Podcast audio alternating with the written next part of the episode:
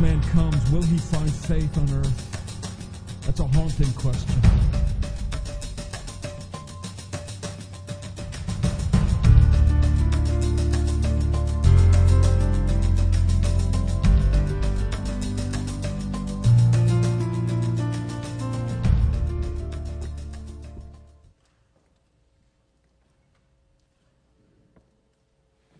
Again, I hope you will have your text open to Galatians chapter 2, verses 15. We'll run through verse 19 this morning.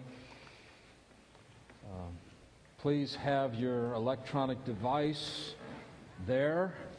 Whenever the screen goes blank, tap it so it comes back. Those of you in the antiquated era, uh, have your Bibles open and uh, have that text before you. I'm going to confess that it will take us a little while to get to the scripture, but um, uh, trust me, the scripture is on my mind and we're focused there, and that, that's where we are going. I remind you, as we've been uh, working through the book of Galatians, that uh, Paul is writing to uh, people who were Gentiles, that is, they were not of the people of Israel, they were not Jewish. Um, they did not have the advantages of knowing the Old Testament scripture and having experienced the dispensation of God's grace uh, through the Old Covenant. And so these were, were pagans coming out of a pagan culture, pagan religion, pagan background. And uh, they had come to know Christ and had accepted him as Lord and Savior. But then some other folks, some other teachers came in, uh, coming from the Jerusalem area. Uh, we surmise that they were Jewish by background. And as they came in, they said to the Galatians that, you know, it's a marvelous, wonderful thing that you've accepted Jesus and that he's Lord and Savior. That, that's really great. But Paul forgot to tell you about the necessity of observing the Jewish law, the Torah. He forgot to tell you about keeping Sabbath and about obeying the dietary laws and observing circumcision. He forgot to tell you that you still are a son of the commandments and that you must keep all the commandments. And this is how God will gauge your uh, relationship with Him is as you look at these uh, commandments and the law. And so the book of Galatians is written to talk about the authentic gospel and that it is the gospel of Jesus Christ, Him crucified, raised on our behalf, ascended, coming again, that it's all about Jesus and it is not at all about our earning any aspect or any part of the grace of God. So that's why we are looking at the book of Galatians. That's why Paul wrote the book of Galatians, and he wrote in response to this challenge that had come to the believers in Galatia. Now, as you look at it for this morning at least, I want for us to look at what the real problem here is.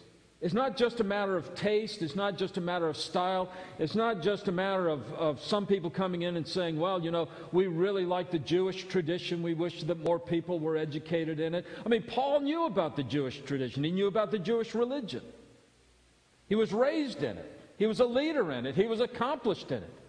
He had studied the law up one side, down the other, had it memorized, could bring it to the forefront of his mind and, and, and discussion at, at, at will. And so Paul knew the Jewish tradition and the Jewish law. Not only that, Paul appreciated the Jewish tradition and the Jewish law. He says in Romans that the advantage that the Jew has is that they know the oracles of God. They know what God has been doing for all these thousands of years. And now that it's come to fruition in Christ in the coming of the Messiah, Paul could link what happened in Jesus to the Jewish law, to the Jewish tradition. And so he valued that, knowing that this was the, the, the garden out of which God brought forth the, the, the, uh, uh, the growing, blooming grace in Christ. And so he had a great appreciation for the Jewish law. He had a great appreciation for the Jewish religion. We know that wherever he went, he still went to the synagogue. He started his ministry, going into the synagogue to say the prayers, to read the scriptures, to listen to the homily, to, um, to engage and, and be a part of that fellowship of God's chosen people. We know that when he went to Jerusalem, he would go to the temple. We know that he offered sacrifices there. In fact, his, his problems with Rome began when some of the Jews thought that he had gone to the temple but taken a Gentile with him. And so uh, uh, Paul had an appreciation for his upbringing, his past. He had an appreciation for the Jewish religion.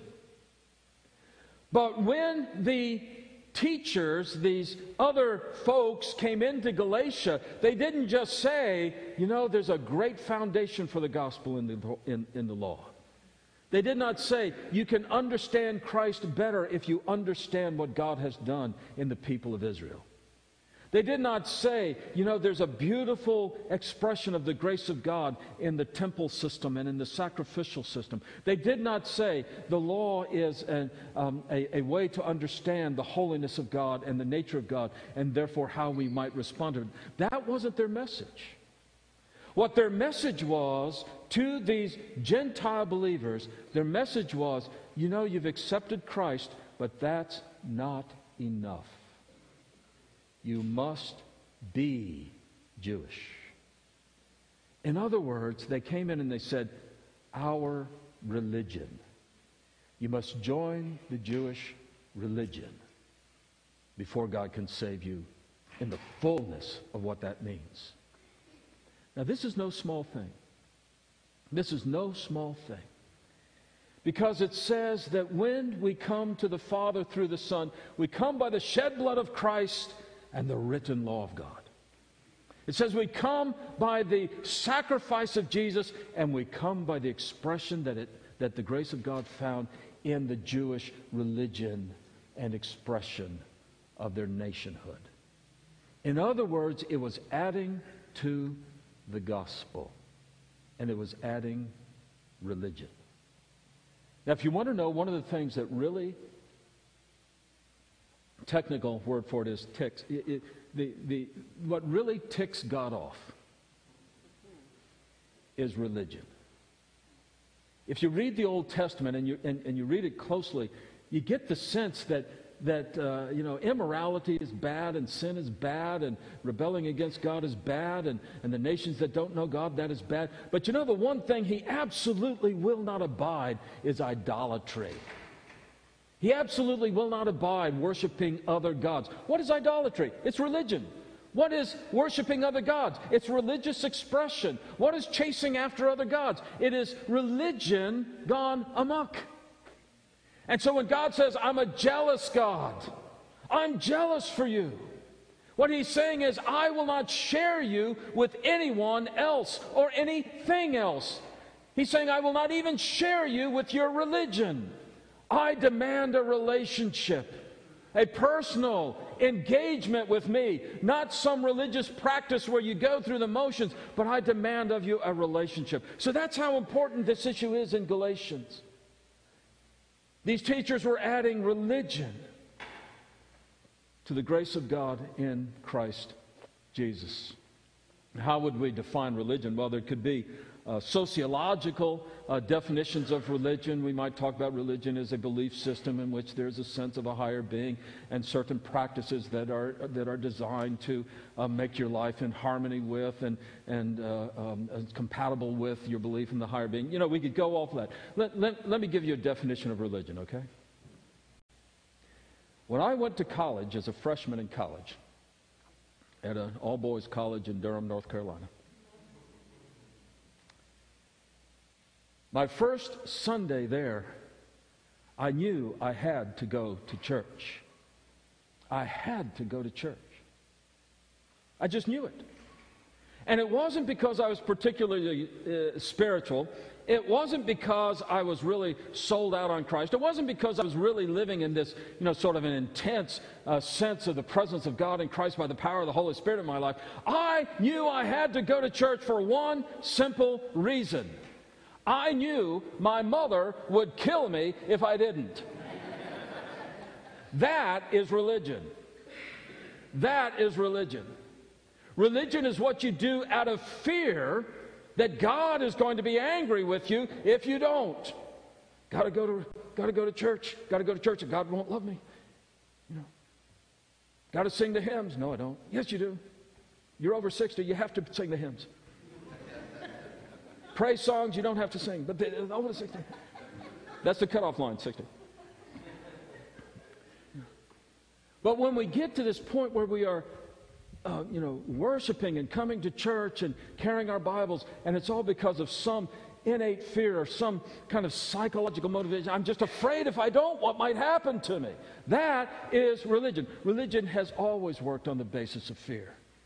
Religion works on the basis of fear when you hear those, those awful sermons that talk about if you mess up once, God won't love you. If you sin once, God doesn't love you. If you stumble, God doesn't love you. Why, if you don't cross the T's, if you don't dot the I's, if you don't say the words right with the right accent and the right intonation, if you just mess up once, God is not going to accept you. He's not going to love you. You have to worship in this way, this manner, and if you don't, you're out.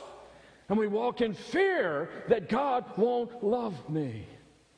Oh, there's people who grow up in church and they've grown up in church on the basis of fear. And they think it's all about what I have to do, what I have to do, what I have to do. Folks, let me tell you, one of the great liberating moments in my life was when I realized I don't do anything. God's Holy Spirit does it in me. That just sets you free. Suddenly, you're no longer bound to this system of what law have I overlooked? What, what aspect of God's will have I, have I missed? What is it that I'm not doing that I need to be doing? Because God won't love me. I've got to do, got to do, got to do. And there's this, this rule based religion put on you, and it just snuffs the life out of you, and it strangles you, and it crushes you. Folks, if you've grown up that way, even if you're here today and it's out of fear, I want to tell you that perfect love casts out fear. And it's not our perfect love for God that casts out fear. You probably thought that's what the verse meant. Oh, if only I loved God perfectly, I wouldn't be afraid. No, it's God's perfect love for you that casts out fear. It is God's perfect love in Jesus Christ that takes away the fear that motivates and energizes religion. And so this morning, if you're here as a religious exercise, and if you're sitting in a pew because it's the religious thing to do, I want to declare to you in Christ Jesus, you are free from religion. Oh, happy condition. We are not called to a religion. We are called to the Father through Jesus Christ the Son by the power of the Holy Spirit. His grace brings us, not our religion, not even our works. So religion is based upon fear. Now, let me go on with my story in college.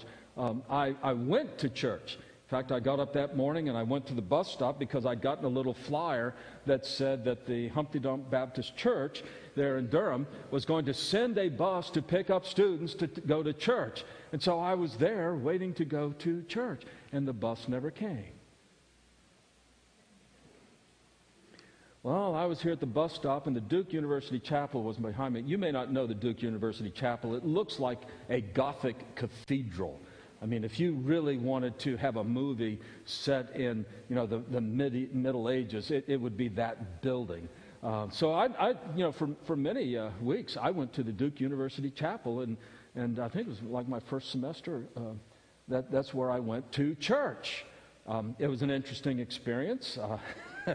Uh, I, could, I could tell you some things about it, but let me tell you, I went there and it was out of habit. And that's what religion is. Religion is what you do out of habit.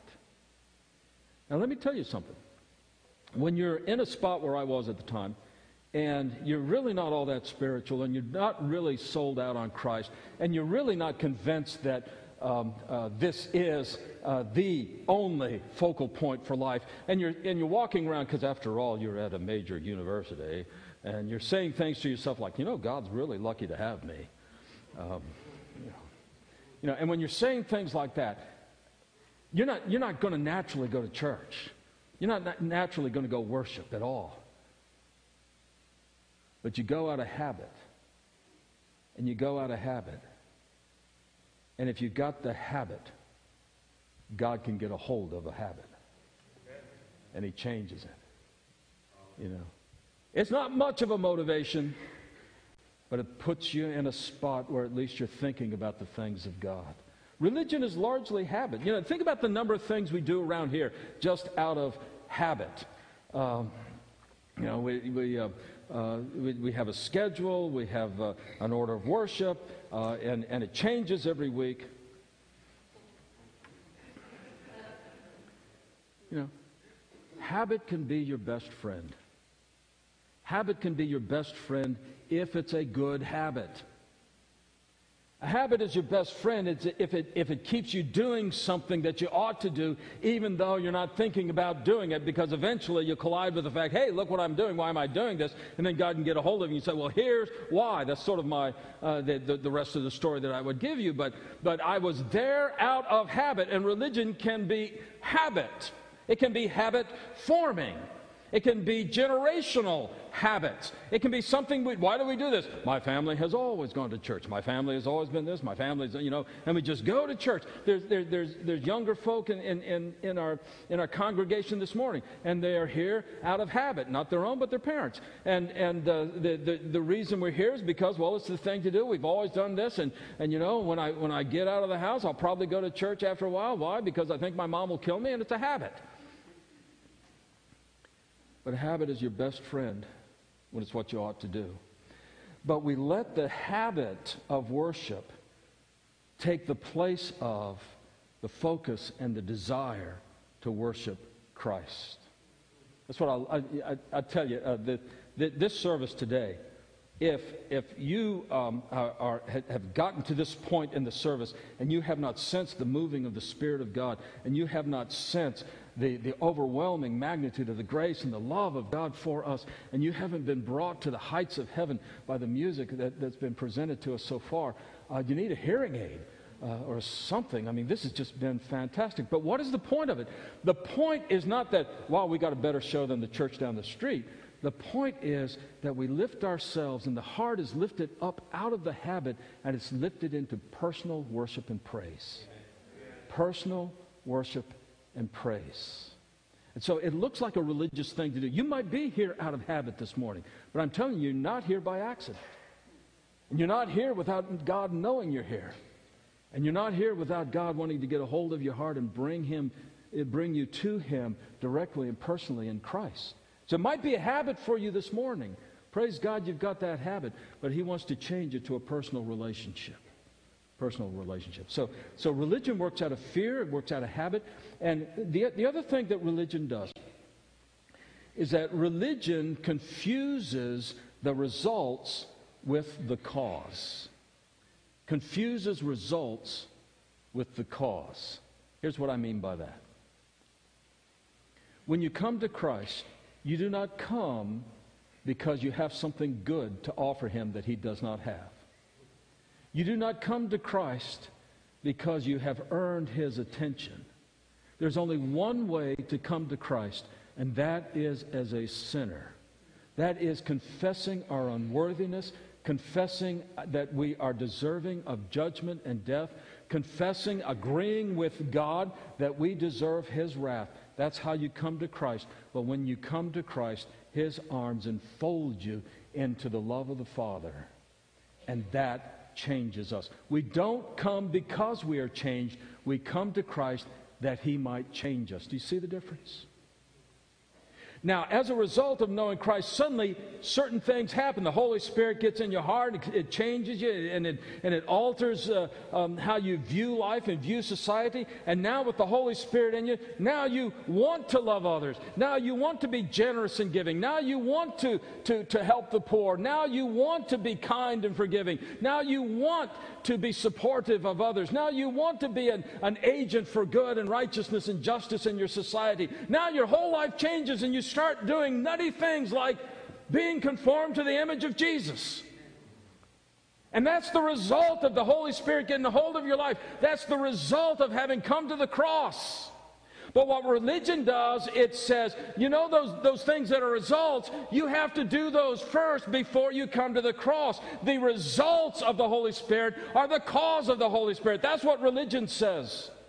And that if you don't experience the power of God in your life, you need to do more. You need to, to, to ramp up your religion more. Because it takes the results of what are the results of the Spirit and says, no, that's what causes the Spirit. And as a result, you live in this neurotic mind, um, just numbing kind of existence in which every moment you're trying to do something to convince God to love you. You're trying to do something to convince the Holy Spirit to fill you. You're trying to do something to convince Christ to speak in your life and to take hold of your life. You're trying to convince Him of that. The gospel is good news because it doesn't say measure up, then you get in. It says God's grace brings you in and He measures you up. You ever been to an amusement park? Not on Sundays, of course. But uh, you ever been to one of those amusement rides? And, uh, you know, it's, it's, it's the most popular ride, but outside the gate, just before, I was going to say just before you get in line, but usually they put it at the end of the line so you get disqualified after spending two hours. But anyway, you know, and it's got a little cartoon character, and he's going like this. You know what he's saying? You must be this tall in order to ride this ride. and of course, your little preschooler comes along and he, he sees that hand. Try as he might, he can't reach it. He doesn't measure up. Unless, where is it? Unless you stuff newspaper in his boots and, and he can stand on that. But he won't measure up. There's no little guy at the gates of heaven with his hand held out said, You must be this good before you can enter in. There's only the welcoming cross of Jesus Christ saying, He has been your goodness and your righteousness, and in Christ you are measuring up to Him.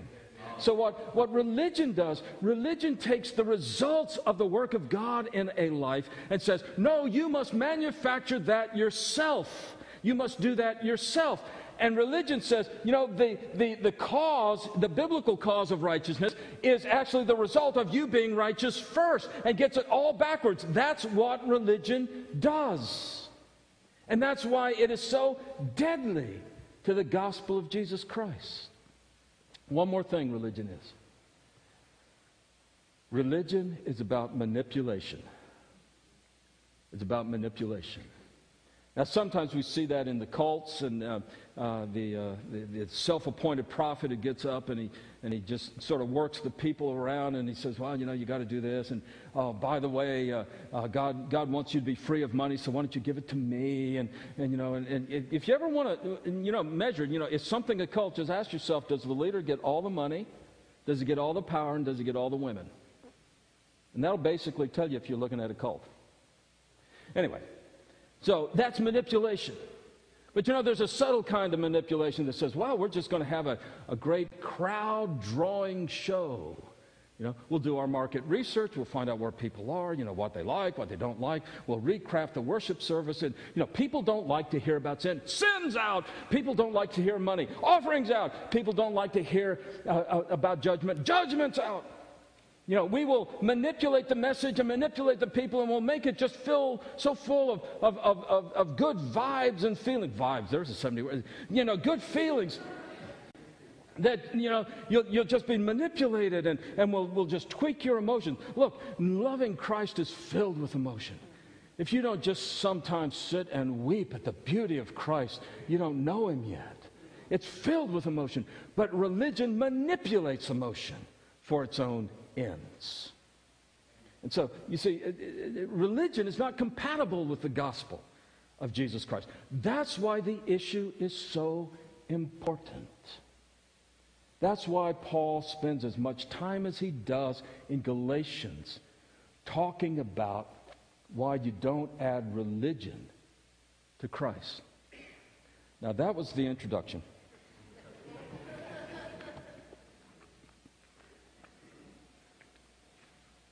I just want to read through this paragraph and give you the contours of what Paul is talking about, okay? So have it in front of you. Look at that with me. Paul says, We ourselves, and he's just been talking to Peter. You remember that? He was uh, uh, saying to Peter, you, you, you, know, you, you were living like a Gentile, now you're living like a Jew. You want the Gentiles to live like Jews, and you know, all that business. Okay.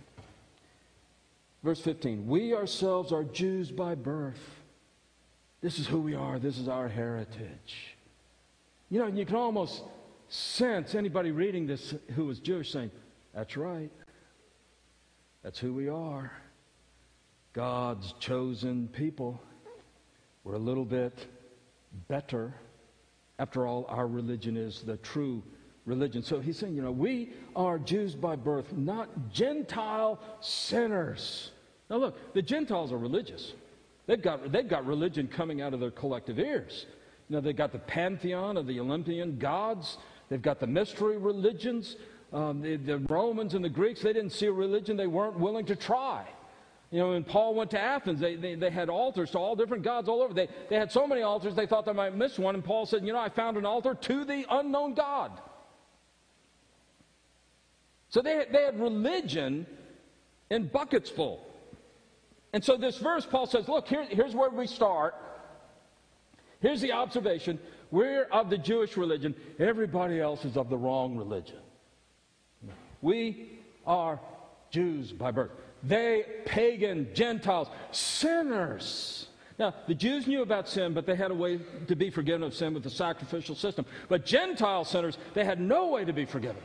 No way at all. So, in effect, Paul says, look, if, if you want to look at it from a human point of view, we've got the best religion, you've got the wrong religion.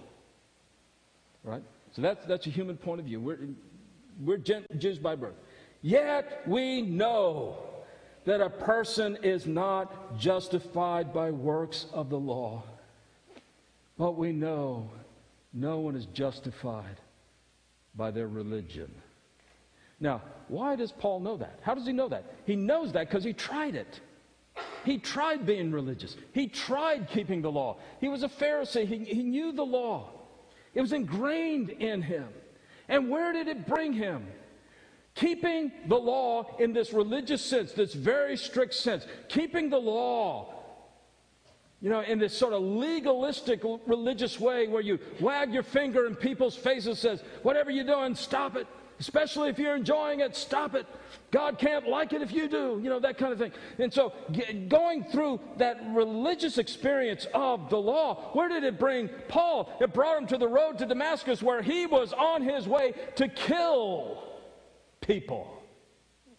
When Jesus stopped him in his tracks and said, Saul, why are you persecuting me? And at that moment, Saul, Paul realized that he was on the wrong track. And his life changed right there. And he never looked back to religion. Still valued the law. Still knew it was the Word of God.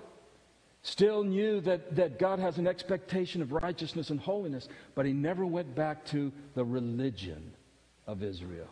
Never went back to the fear and the habit and the confusion and the manipulation of religion again. So he says, Yeah, we're Jews. But as believers in Christ, we know you cannot be justified by that religion, by that works of the law. But how? Through faith in Jesus Christ. So we also have believed in Christ Jesus in order to be justified by faith in Christ, not by works of the law, not by religion. Because, underline this, by works of the law, no flesh shall be justified. No one ever comes to God by religious works. Doesn't matter how many candles you light. Doesn't matter how many bells you ring. It doesn't matter how many prayer wheels you spin. It doesn't matter how many mantras you chant. It doesn't matter how many impossible contorted positions of yoga you take. You cannot get to God by works of the law. You cannot get to God by works of the flesh. You can only arrive in the presence of the Father through the Son and by putting your faith in Jesus Christ. That means investing your life in who Jesus is and what he has done. Being conformed by the power of the Holy Spirit, conformed to the image of Jesus, looking more and more like him each day. When you come to Christ, you want to serve him, you want to love him, you want to be like him, you want to sound like him, you want to do the things that he does does. Your highest goal in life is to hear somebody say, I see Jesus in you. And oh, you can, you can just live forever after that kind of affirmation when you come to Jesus. But you don't get it by works of the law, it comes by faith and faith alone in Jesus Christ. Folks, there's two dangers for us. Two dangers for us. The one danger is rank sin. You know, just the, the, the ugly, rank, dark sin. It's, it's the, uh, uh, the lying, the cheating, the stealing, the immorality, the, you know, all those, those kinds of things, abusing people. The rank sin is a problem. But I suspect in this room we have a temptation to be religious instead of loving Christ. We have a temptation to be going through the motions by habit rather than reveling in the time spent in the presence of God by the power of the Holy Spirit. Religion is a real temptation for us. For us. This morning, I want you to agree with the scripture. Religious no longer. Never religious again. I'm never going to confuse the effects with the cause. I'm never going to confuse the outward trappings and manifestation with the inner reality of Christ. Paul said, even though we were at the height of human religion, there's no religion greater than Judaism. I mean, Paul said they, they have the oracles of God. They're, they've got the promises to Abraham. They're the ones from whom the Messiah comes. But that is no substitute for knowing Christ personally. And so this morning, my, my, my, uh, my real desire, my prayer is that if you're living a life of religion, you would let the Holy Spirit take you out of the religion and bring you into the relationship by faith in Jesus Christ. That's what, that's what this verse is talking about. Let me, let me polish it off so uh, um, we don't have to do this again next week. Verse 17. By the way, um, have, have, you ever gotten those puzzle pages books? Maybe you got one for your kids. Maybe you're using one right now. You know, that, that has connected dots and, and color and, and, you know, fill in the blank, things like that. But one of the puzzle pages will have start here, and then it has this squiggly line that goes all over the page, and then end here, and you have to trace the line. Have, you've seen those? Just not yes, or we're going to be here all day. Okay, there you go. All right. That's what this verse is. Okay, he, he starts one place, he ends at another, and we've really got to, to listen carefully to, to see the, the flow of this. So uh, bear with me as we go through 17 through uh, 17 and 18. It says, If in our endeavor to be justified in Christ. Now, what does that mean? When he says, I want to be just, I, w- I want to have a relationship with God the Father, I want to be justified with God, uh, in a right relationship with God. I want to be justified with the Father. He says, but I want that justified in Christ, not by the Jewish religion. So he says, so what has happened in my life is I have faith in Christ and I no longer rely on works of the law. That's, that's what's gone on just there. So I, I am justified in Christ means no longer works of the law. He says, if in our endeavor to be justified in Christ, we too were found to be sinners. That is, we told the Gentiles all you need is Christ. Now these other folks are coming along saying, no, no, you need religion. And now, if they need religion, we, we rejected religion. And so, in order to have Christ, we rejected religion. You tell us we need religion now. Evidently, we rejected the wrong thing. We should have kept our religion and then tried to embrace Christ both at the same time. And since we didn't, that means we did something wrong. We were sinning against God when we rejected religion just to love Christ, if in fact you need religion. If you are with me, I congratulate you. If you're not, I can't repeat it. but that's what he means. It says, if trying to be justified in Christ, we were found to be sinners because we did not embrace the Jewish religion. Is Christ a servant of sin? Does that mean you have to sin against God, rejecting religion, in order to have Christ? He said, certainly not. Actually, in the Greek, it's. Um, me genoito. Um, oh, that, that's the Greek for it. I wasn't. Uh, you could translate it, don't be stupid. That's absurd. You know, only an idiot would think that. Okay. I read all that into the Greek there, Larry.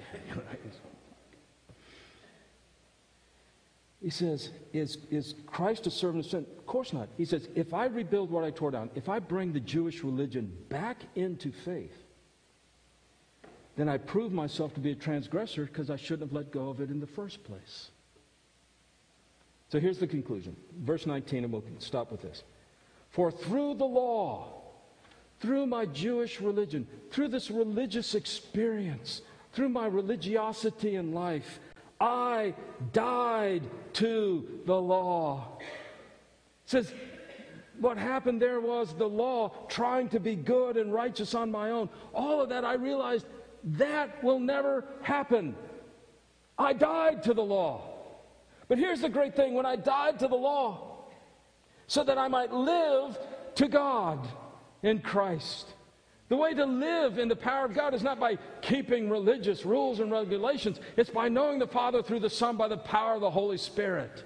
And that's why Paul is so exercised here.